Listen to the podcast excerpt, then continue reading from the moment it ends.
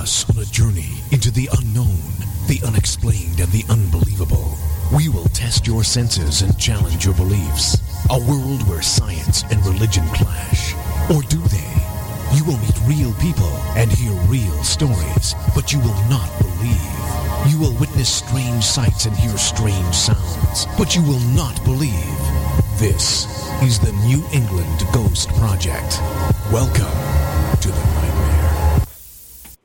Good morning, good afternoon, good evening, good day, everyone. Welcome to Ghost Chronicles Next Generation. I am Ron Kolek, your host, the gatekeeper of the realm of the unknown, the unexplained, and the unbelievable New England Zone of Analysis. And with me today is a person that probably knows more about Martha's Vineyard than I'll ever know. And he is an author, and he is Mr. Thomas Dresser. Thomas, you there? All right. Thank you for having me on this show. And I hope I can answer some questions and tell you a little bit about our little island way up in the northeast corner Yeah, of the country. You know, Thomas, So- you know, we, we talk about Massachusetts and, and, we, and everybody knows Boston, they know Lexington, Concord, you know, we, even the Cape and, and but, you know, they don't think much of the, the islands, you know, they, they think it's just a place for the rich and, that, and that's it, uh, you know.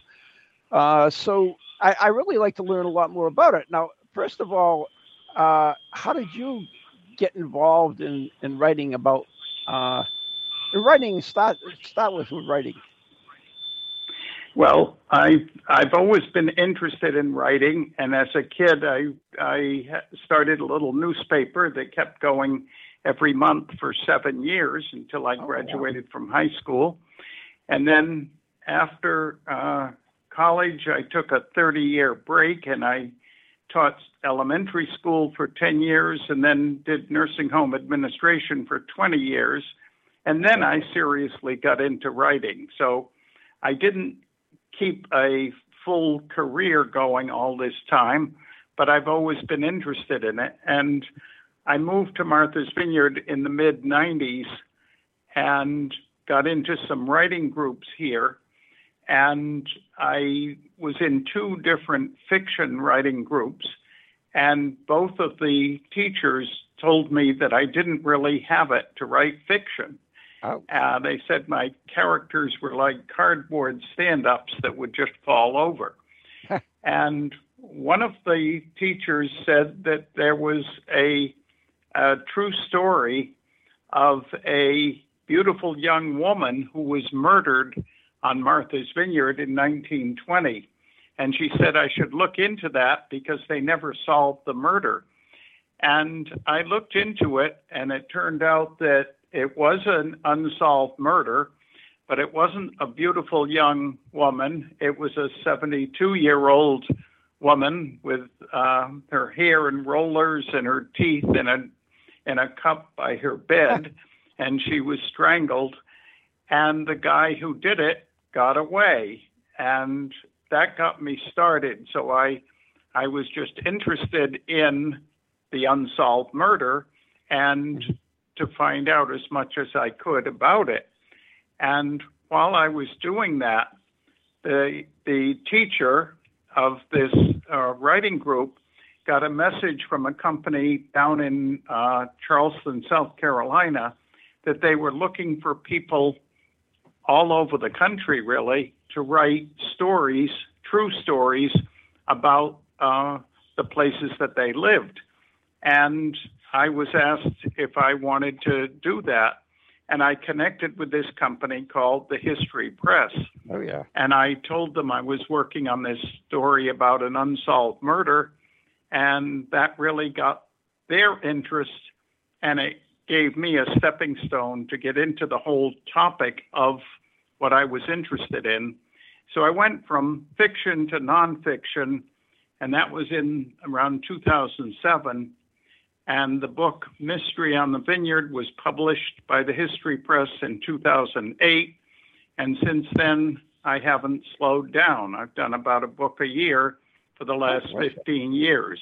So that's how I got started. Yeah, I, you know, I've written three books, but uh, one a year is amazing. Uh, I mean, that's that's that's quite the undertaking.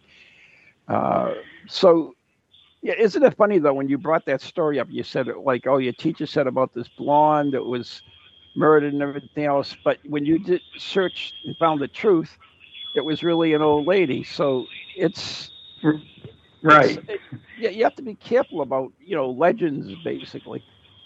Yeah, that's right.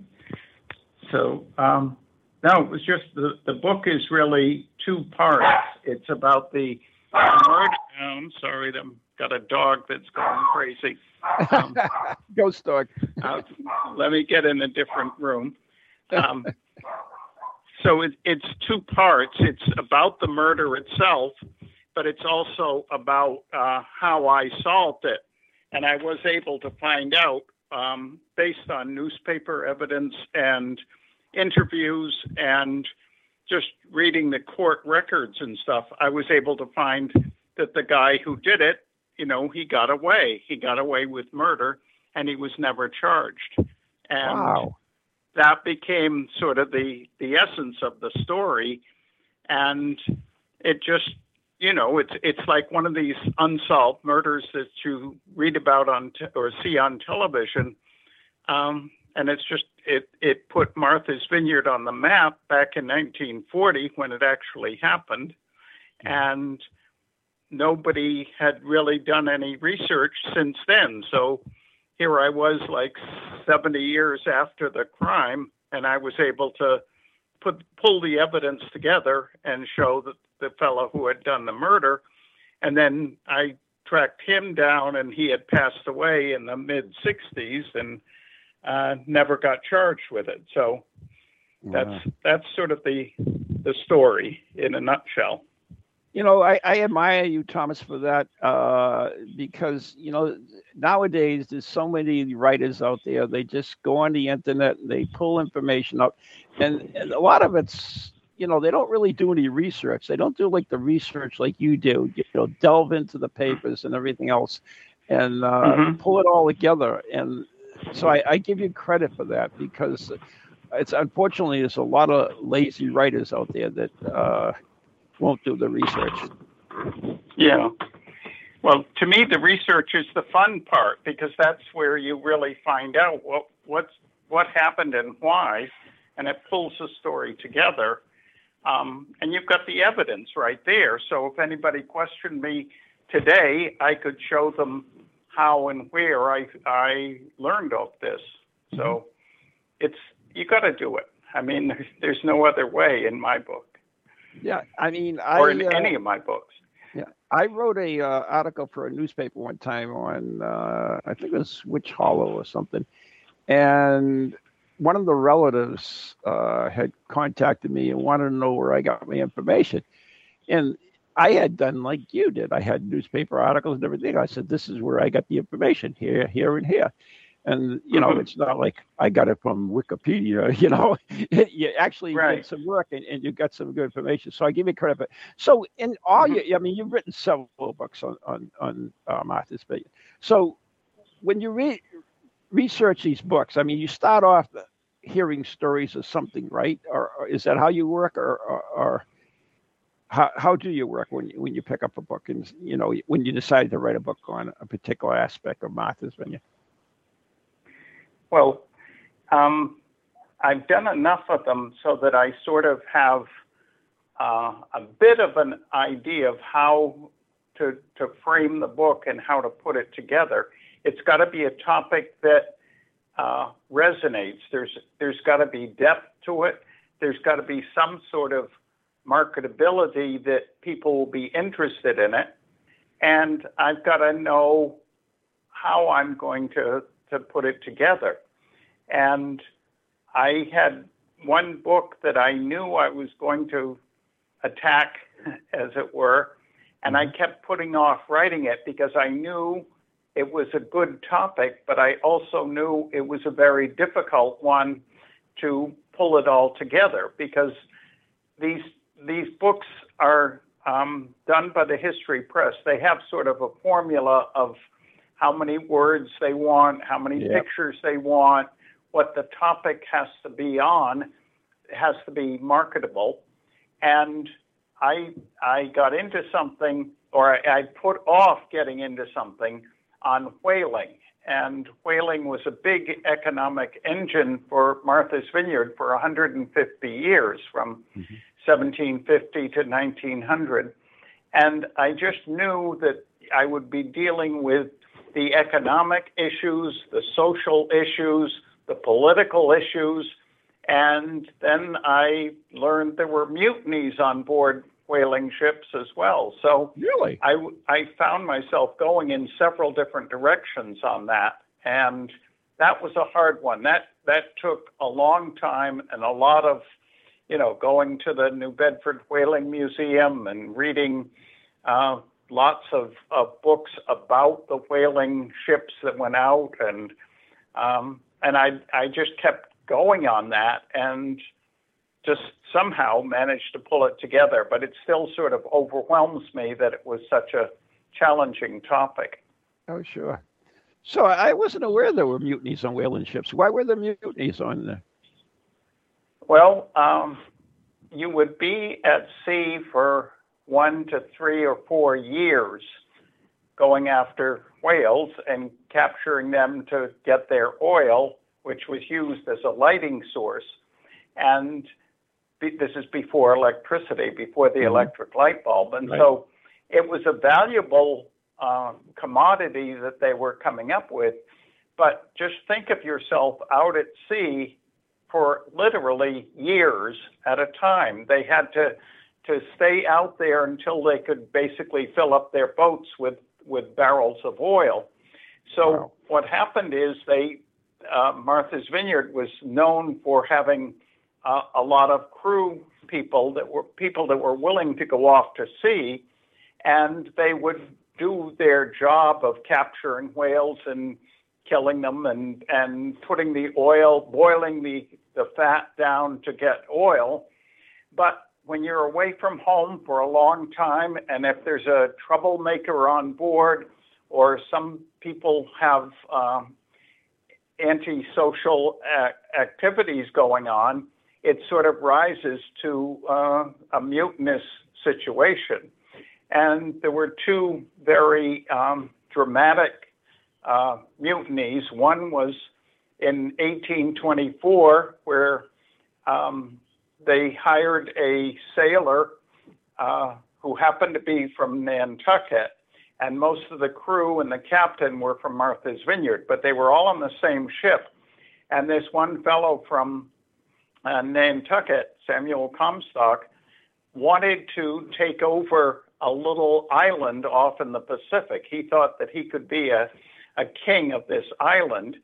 and he got a couple of guys to go along with him they killed the captain and steered the ship toward this little island. And then this guy Comstock went over and took over the island. But then the natives didn't like him and they killed him. So it was a mutiny against the captain and then a mutiny against the, the guy who created the mutiny. so that was that was one very dramatic scene with blood and guts and the whole thing. And the sailors from that ship who had uh, witnessed the captain being killed and stuff, they sailed away. They came back home to Edgartown, Martha's Vineyard, like a year later and said, you know, the captain was killed by this guy and, and how it all unfolded.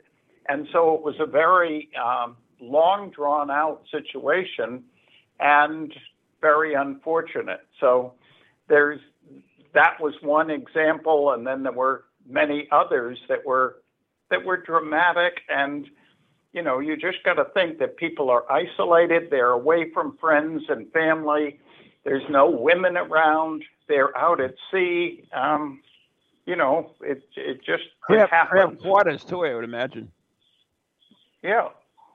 Yeah. So yeah that's so, that's intriguing though. You would never think about it you know you think about it on pirate ships and uh, military vessels even, but not so much on commercial ships as things. So. Right, but so that was a tough book to put together, Um, but things like that uh, with the mutiny were, were dramatic. And then, I mean, there were scenes uh, where 30 whale ships got stuck in the ice in the Arctic. Oh. And they were going to, they were being crushed by the ice.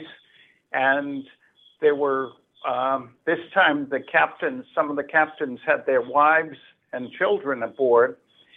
And they realized that they were all the ships were going to be crushed and sink. And so the captains of these 30 wheel ships got into little lifeboats or rowboats with every, every all the passengers, all the crew, and they rowed those, these boats 75 miles through the ice floes and made it to safety. And that was 1,200 people that were rescued. Nobody was wow. injured, nobody died but the 30 whale ships were sunk and they were crushed by the ice. And so the financiers, the people who owned the whale ships, who paid for the expedition, they were upset about this and they made a, a rule that captains could not bring their wives and children on board whale ships anymore. And so that was the end of that little drama. But to lose 30 whale ships was a pretty uh, serious situation. Yeah, uh, there's a there's a great story like that uh, by Shackleton. I don't know if you're aware of it. You ever hear about the story? Shackleton's? Yes. Yes. Um, that was amazing too, wasn't it? Yeah, and um, there was also the one by uh, Philbrick, Nathaniel Philbrick of Nantucket, where a um, where a um, a whale smashed the ship, the main ship, and it sank, and the people had to get off and go on in a lifeboat or a small boat, and they were at sea for like three months in this little boat, three or four people. And I don't want to upset your listeners, but they got into cannibalism, oh, yeah. and that was not pleasant. So but um, yeah, we can get on to a, a, more cheerful topic if you'd like. To. no, that's all right. This is Ghost Chronicles. We're we're macabre here. That's fine. Uh, you know, there are similar stories. Uh, you know, even uh, you know, I'm very much involved with with lighthouses, and uh, you know, I'm on the board of Portsmouth Harbor Lighthouses, and I've done so much. Uh, uh, fundraising for other lighthouses as well, as well as investigating them. And there's one off the coast of Maine that the, the same thing happened. They shipwrecked on the island and uh, they survived, but they ended up. The, one of the reasons they survived is they ended up eating one of the uh, yeah persons. Oh. of course, in, in the in the tale, in the tale, it's the cook, of course, but it, it wasn't. It was really the carpenter. uh, that's you know that's just not a, a fun topic to get into no, too far. No, but it happens. You know, that's that's. Yeah, right. It does. And so, so um, go ahead. I mean, we had. Uh, you speak about ships and everything. You know, the German U-boats were all across our shores and everything else. Are there any stories of U-boats off of uh, Martha's Vineyard? Well, um, you're jumping to another book which was um, Martha's Vineyard in World War II. Well, if you want, if you want and, to stay on the whale, whaling, we can. It's, no, no, fine. I'm happy. I've got I've got 15 books, so I can keep going. You know, a couple of hours on this with no trouble. But I'm, we I'm did like have that. you jump around. we did have U-boats off Martha's Vineyard in the uh, 1942, 43 and I, you getting back to the whole research thing, I got in touch with a German um, museum, and they were able to to tell me which U-boats were here in which years, and we had 19 U-boats off the Vineyard shores in 1942 and into 43, and they were going after fishing boats. They were um, there were rumors that they had landed uh, spies on the vineyard, but we couldn't confirm that. We only said that it was a, a rumor. We, we couldn't absolutely prove it. But we did know from that museum and from uh, photographs that people had taken and um, people, observers on vineyard shores, were able to verify that there were U-boats off offshore. And when you think about it, um, we're just a little island. We didn't have that much that we had to offer, but to have Germans right here in the war, um, that's the closest we came as a country to being invaded during World War II. If you, um, I mean, compared to, to if you don't look at Pearl Harbor, I mean, Pearl Harbor obviously was a an attack, but um, here the U-boats were looking like they were just either going to land people or land spies or do something. They didn't get to that point, but they were in the waters right offshore. Mm-hmm. I had I had heard a story uh, where they landed some uh, spies. Actually, I think it was in Long Island or whatever, and they went into New York. They ended up catching one of them. Actually, turned the other one in because uh, they were right. had a, yeah. So there were we, there, yeah. there, were three episodes there, and I put it in in the book. I think there was one oh, in okay. New York, like you mentioned. There was one mm-hmm. on Mount Desert Island up in Maine, yeah, by Bar Harbor and they caught those guys because they were dressed in like suit coats and stuff. And Bar Harbor's like a, a really rustic, like a fishing community. Now oh, it's yeah. a tourist center, but it was very rough and tumble. And anyone going around in a suit coat would be, you know, considered definitely out of touch with reality. Character, um, The suit coat was fine in New York but um, Maine, New York, and then in Florida, there were guys that were got out of a U-boat into a little raft, and they landed and got caught pretty quickly. So uh, at least those three. So I, we I know also, it was happening. I also heard. Uh, I can't remember the details because that's always a, a weakness of mine. Um, unless I'm prepared, is is that the U-boat uh, fired at a ship off the coast of Cape Cod, and it actually hit the land. The, uh, I don't know if it blew up a truck or something, but uh, I don't know the exact details. But I, I know that uh, they actually fired uh, their guns. Yes. Yeah. Oh, you, you're right, but but that was the wrong war. That was World War One, and that oh, was okay. the only time we were attacked. I think it was 1917. Um, Yes. And it it was um, they were firing on either Eastham or Chatham mm-hmm. on the Cape, and there were um, there were two boats that, that were involved in in chasing the U-boat away, and that's um, that's as much as I remember. I haven't written good. about that, but it yep. did happen you know that's that's pretty good, Thomas. I, I give you credit for that because that's that's my big weakness. I know general details, but I don't know the you know the real details. My son has a photographic memory; he can tell you dates and everything else. But unfortunately, I I don't have that. I can get the Mm-hmm. information where I need it, but I just know the general information. So I give you credit for that, my friend. You did you did well. well. Were there other any other incidents in World War II? How did Martha's Vineyard play its part during the war? Do you know? Well, um, we had something called the honeymoon fleet, which is where the U.S. Navy uh, took 11 different ferry boats from Long Island, from Martha's Vineyard, from Virginia, a couple of other places, and these 11 boats were sent over to England, and two of them were sunk by U boats on the way over and uh, the rest of them got to London, got to England, and then they were used as transport ships to, to go across the English Channel. Oh, so wow. we had two of our ferry boats taken out of service and served the war that way. And uh, it was just, there was an interesting story of a, a vineyarder who was on board one of those ships, and he didn't know it was our ferry boat he was just being told to get on board and go across, and it was all painted gray, and uh, I don't know if it had a.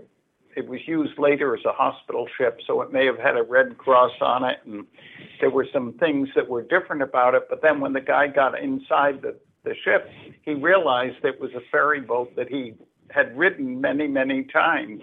And it was just sort of weird to be across the, the water. He didn't know that it was one of our ferry boats until he got on.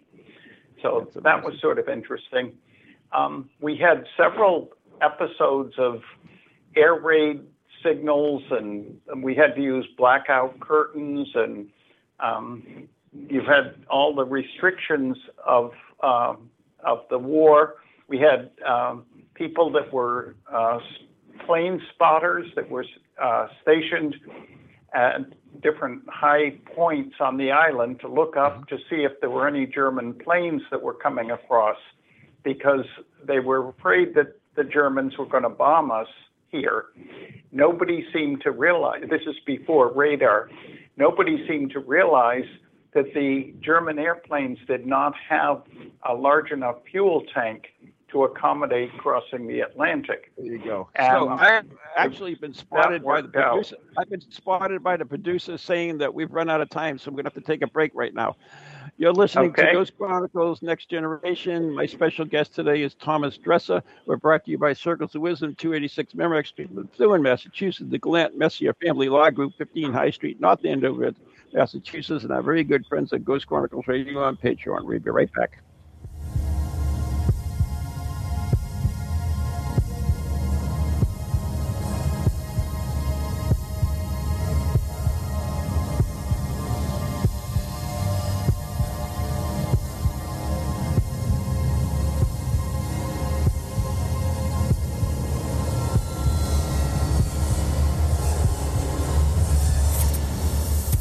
Do you have a paranormal event, book, or something else you want people to know about? Then why not advertise it on Ghost Chronicles Radio? With over 150,000 downloads a month, get your message out to an audience that's interested in the subject. We have a plan at a cost that fits your needs. For more information, contact Ron Kolek at anyghostproject at comcast.net or call 978 455 6678. Hello, hello, can you hear me? My name is Harry Price. I am speaking to you via the medium of the Ghost Box. Many of you will know I carried out the first live radio broadcast from Haunted House way back in 1936 for the BBC. Now, thanks to the wonders of modern technology, I am still able to keep abreast of 21st century ghost hunting by listening to Ghost Chronicles International on TogiNet, ParaX Radio, the Ghost Channel, and even on something called a podcast. Two splendid chaps host it. One is an American who calls himself New England's own Van Helsing, although I have discovered his real name is Ron Kolek. The other is Stephen Parsons, and he's a paranormal scientist. Well, Mustache, I'm required elsewhere on something called a K2. But don't forget, I'll be listening in every Tuesday from 8 o'clock in Great Britain and 3 o'clock on the American Eastern Seaboard. I trust you will join me there.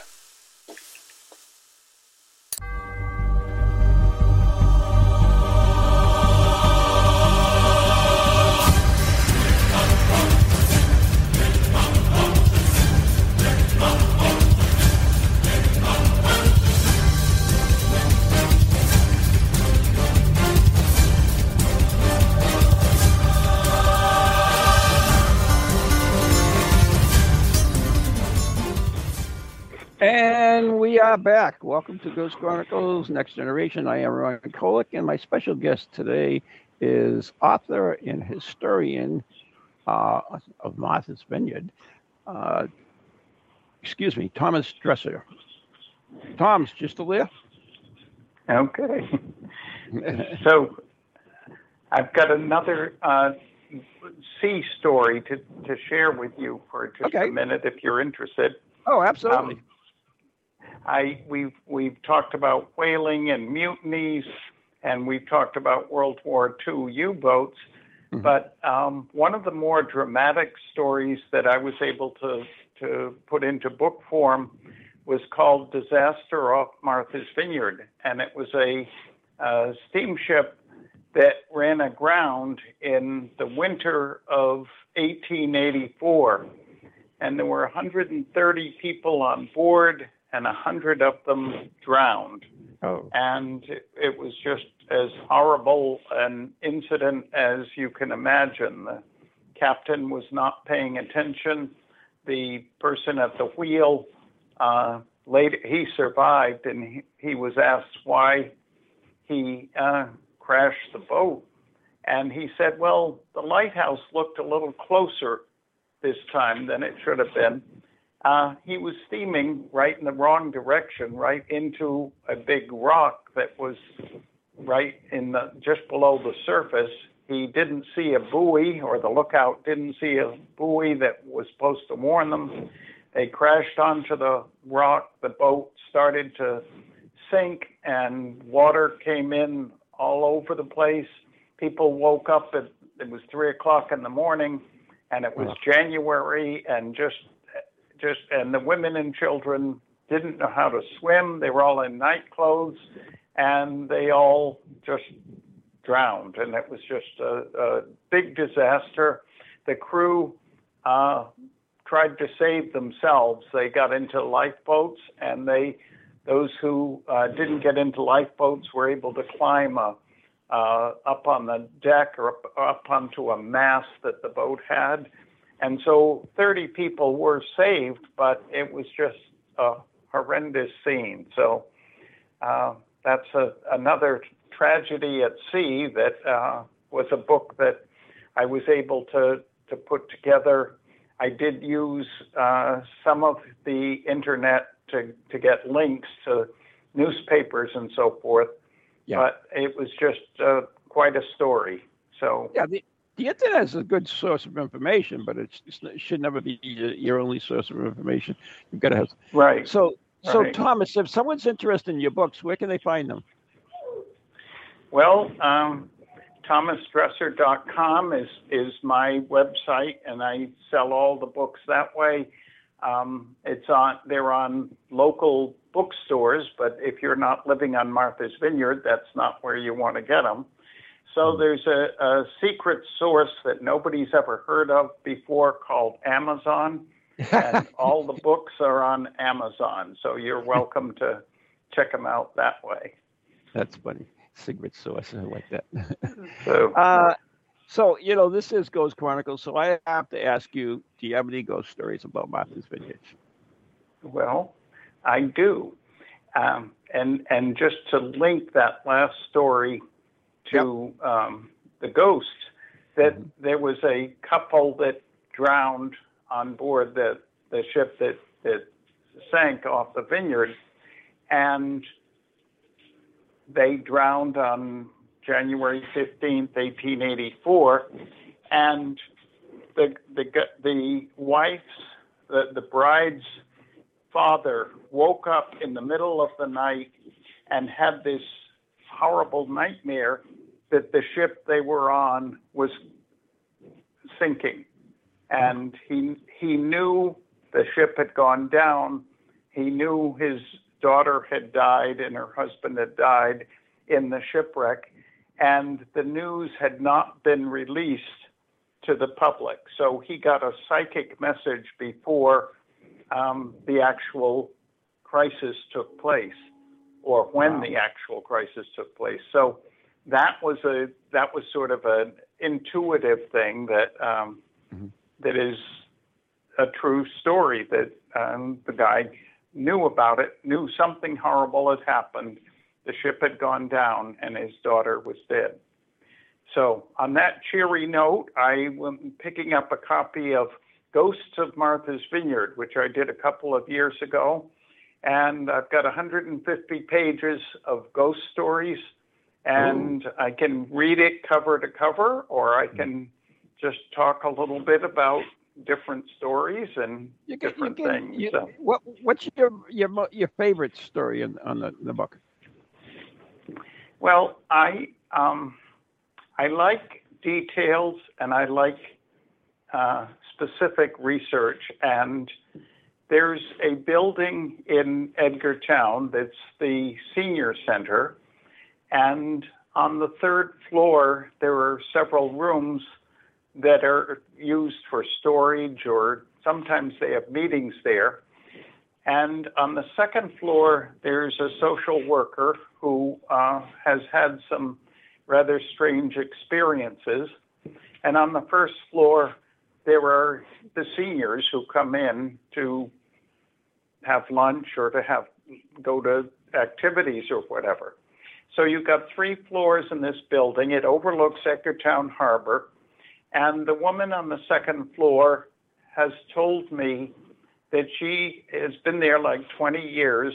She's had three or four experiences where she's been on the third floor and there's a little yellow room there and she has gone by the doorway and seen a young man working on a project. She thinks it's a, a boat that he's working on, like a model boat. And he doesn't talk, he's just very in, invested in getting this project done and done correctly. He's only been there three or four times in the 20 years, but she works on the floor below. She has heard footsteps upstairs when nobody's there. She's heard uh, furniture moving when nobody's there. And she feels that it's a very uh, creepy situation.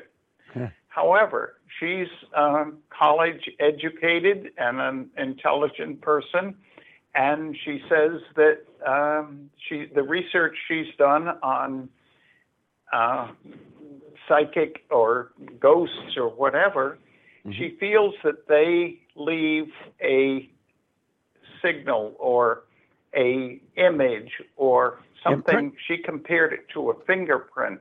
Yeah, and that some people can recognize that fingerprint, and then they can connect or react to the ghost or the the image of the ghost that's there. So uh, she gave me that story and was very specific about it. And I asked her more details about it at a later time, and she confirmed everything she had told me. She didn't elaborate on it. She just told me specifically what she had heard, what she had seen, and that was her story. And I I say that um, all these ghost stories are true from the perspective that the person who experienced them believed them. And so if they believed them, I'm telling their story and I'm not trying to build it up. I'm not trying to knock it down. I'm just sharing their story. Mm-hmm. So that's one story, and there's probably 30 more that are, um, some of them are more expressive. Some of them are less so, but uh, that's what the book is about. Mm-hmm. Are there any scary ones, uh, Thomas? Um, you know, I, I talked to a, an, another person who has had several uh, experiences, and she never felt scared. She felt that these were lost souls, mm-hmm. and that it was her, this other person, uh, Karen, was con- convinced that they are lost souls that need help in finding their resolution. She said that ghosts are people who have died tragically and they can't accept the fact that they are dead. And so they they sort of continue existing in a in a state that's sort of in between life and death. And mm-hmm. she compared ghosts to the negative of a photograph. If you think back to years ago when we had Polaroid pictures or negatives, you can't really see the whole thing with a negative, but you know it's there. And that's what she sees as uh, what a ghost is. And she's had 30 years of experiences with ghosts in different buildings, she felt their uh, presence when she would go into mostly into historic buildings or buildings mm-hmm. near the water. She could identify them, but she never felt scared. She felt sort of like she wanted to help them because these people needed some sort of uh, support to get to where they were going. She felt they were on a journey and they needed to be helped along on that journey. Mm-hmm. Well, that makes sense. I mean, the, there, the thing is, we don't totally understand. Everybody has their own opinion on ghosts and what they are, and and uh, you know what they're, why they're here, and so forth, and why we see them even. So it's it's it's intriguing. But you're you started off with saying that uh, you believe that people who them, it's it's the truth, and and that's to them that's exactly what it is. The the ghosts, right. the paranormal are personal experiences that, rather than, uh, you know, I don't know if we'll ever have scientific proof that they exist or not. Mm-hmm. No, it's true. I mean, these people are sincere.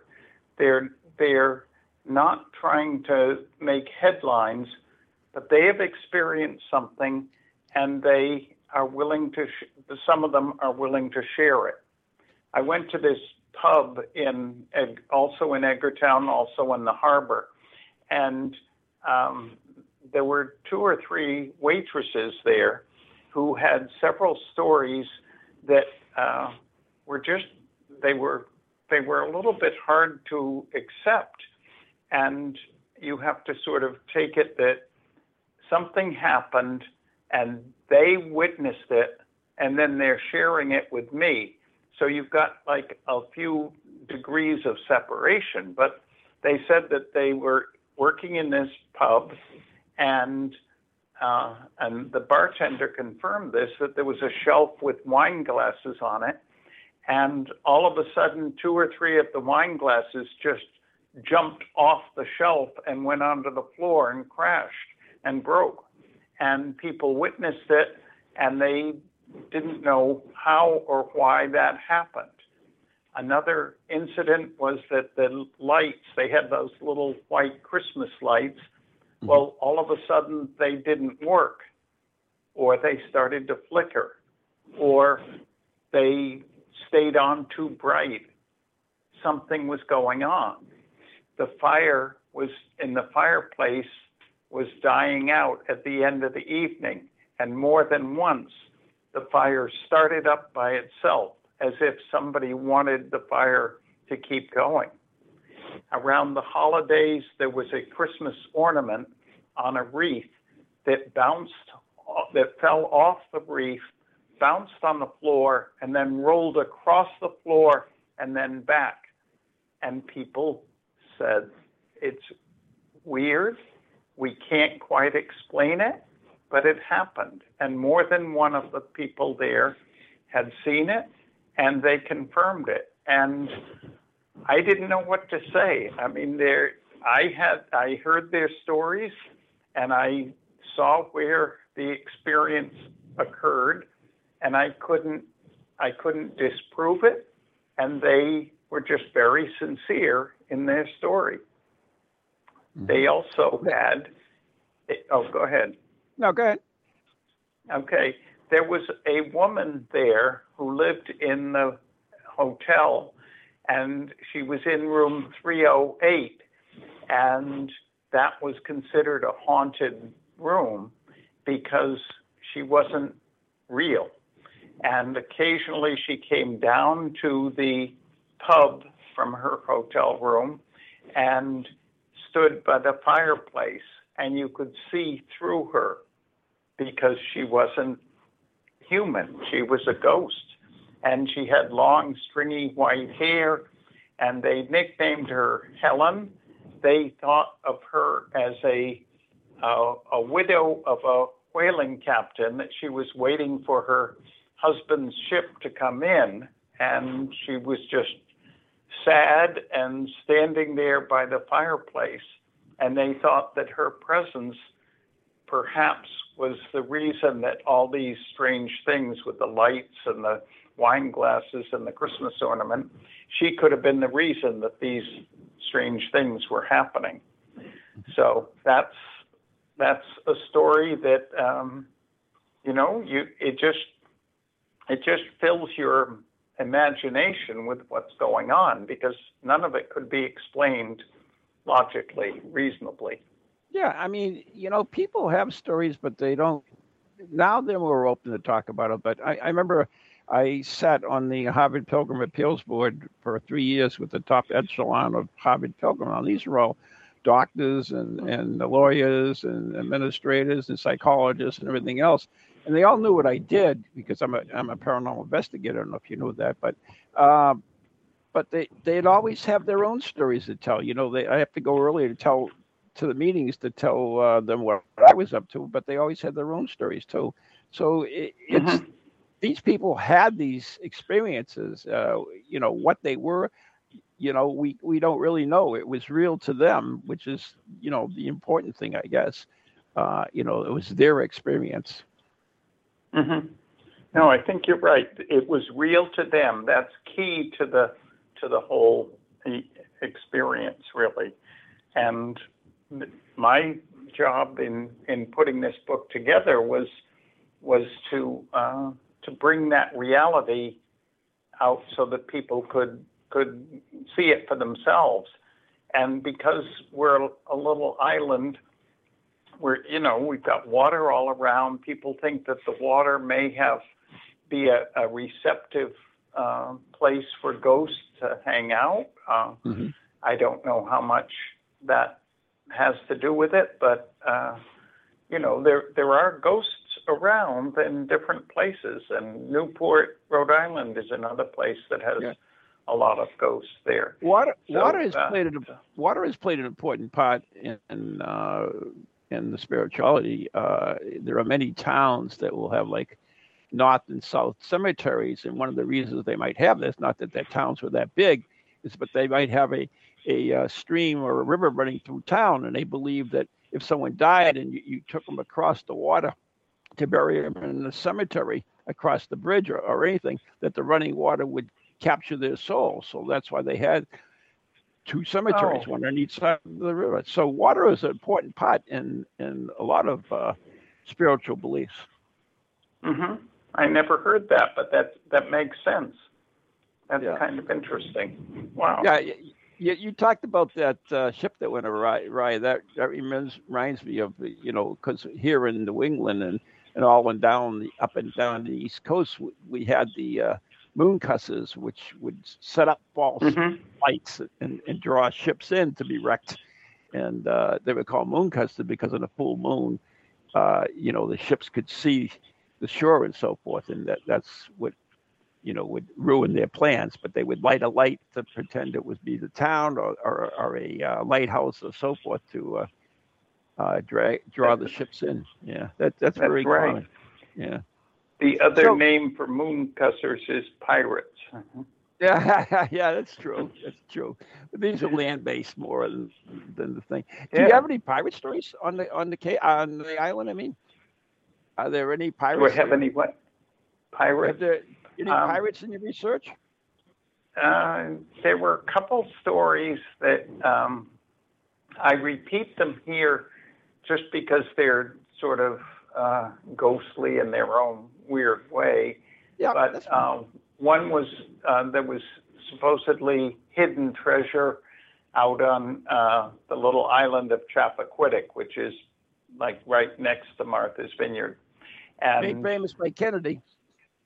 Yes, right. That's where everybody learned about uh, what was happening here. Yeah. Um, but they, yeah, there was supposedly um, buried treasure, and uh, there was somebody who was who told a story, and this is this is like 200, 300 years ago, mm-hmm. but he told the story of how he was watching this uh, rowboat coming in from a pirate from a ship, and they had a, a, a treasure chest or something, and the they uh, there were two guys that carried the treasure chest uh, out of the boat onto the shore, and the captain was with them, and he had them dig this hole and then bury the treasure chest, and then the captain pulled out his gun and shot the two guys and pushed them into the the hole where the treasure chest was oh, nice. and covered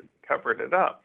Mm-hmm. And that just, you know, is pretty gruesome, mm-hmm. and of course, there's no proof of any of that, but it's it's a great story. So nobody found the treasure chest, but it's it's just you know, it's out there. And then yeah. there was one other story that uh, from this same book of like old old tales of Martha's Vineyard or something, that these uh, guys were farming in the like 1830s. So they had a horse and a pulling a plow, and as they're going through a field, they started to to turn over the soil, and there were these gold doubloons that started surfacing, and so the the farmers, the the guys that were farming the land, they started to collect these doubloons, and it was they figured that it was pirate treasure that somebody had left it there, and for some reason the the horse and, and plow were able to to open it up, and and there it was, all this money that was out there, and they never knew who did it. But of course, they'd love to say it's Captain Kidd or you know one of the big pirate names that. Uh, but there's no proof of that.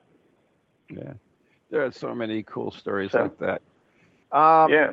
You know, we're believe it or not, we're running close to time, but uh, you've written so many books on, on Martha's Vineyard. You know, you, you your latest one, I believe, is on the Roaring Twenties. Like, great. I'm sorry, the dog's had it again. your latest book is on the Roaring Twenties. Yes, yes. And there's no ghosts in that, but there's some great stories about um, prohibition and how fishermen got enticed into going out and picking up bottles of booze and bringing it ashore, and how the Coast Guard tried to stop the rum runners from going after more liquor and stuff. So that that got very exciting uh, as it as the as the years went by, because prohibition went into effect in 1920 mm-hmm. and it lasted 13 years, and it created a whole a raft of cri- criminals, people who were just trying to make ends meet, but then they got involved in rum running, and then you know that was illegal, so it didn't work out well for everybody. But there's some great stories in that book. Did they they have speakeasies in uh, in the island? They um, there were stories about yeah that, that they had uh, speakeasies. They had a place where a, a number of uh, left-leaning, uh, high-end people, Felix Frankfurter and Max Eastman and um, Thomas Hart Benton, they would party up in the town of Chilmark and they would drink all that they would have drinks every day. So we know that they were partying and mm-hmm. getting their alcohol without any problem. So uh, you know that's just that's the way things were in those days. That they they just played the game as it needed to be played. Yeah. And uh, there were. Go ahead. Right. No, that's fine. So how did uh, Martha's Vineyard, I mean, Martha's Vineyard grow from, uh, you know, basically a whaling and, and rough town to, to kind of a, a place where we associated it with the wealthy people? Well, you can associate with the wealthy people, but there's a missing link between going from whaling to the wealth in that um, when whaling died out in the late 1800s, there weren't very many wealthy people here. And the powers that be realized that there was a, a, another mechanism that could make money, and that's tourism. And starting around 1900, they they advertised and they promoted coming to Martha's Vineyard as a for tourism. And so anyway, I have to end the show now. So uh, we I want to thank okay. you, Thomas, for, for being on the show because we actually ran out of time. So much The company did a good job. Uh, once again, where can we find more information about you and your books? Okay, thomasdresser.com or my Gmail is thomasdresser at gmail.com. Books Oh, are at you, Thomas. Amazon. Thank you so much for joining me today. It was fascinating.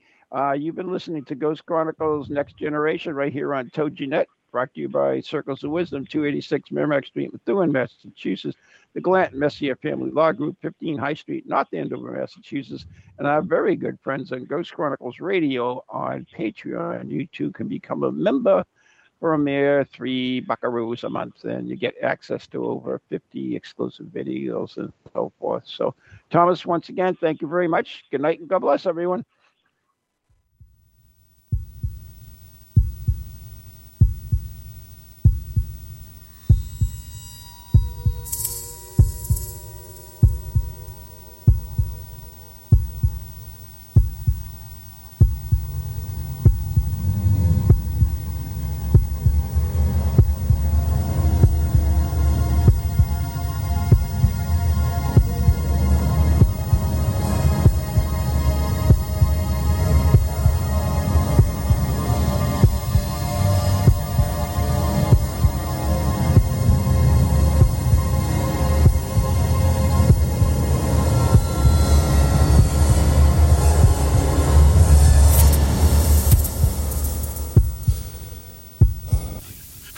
To ghosties, long-leggedy beasties, and things that go bump in the night. Deliver us, good Lord.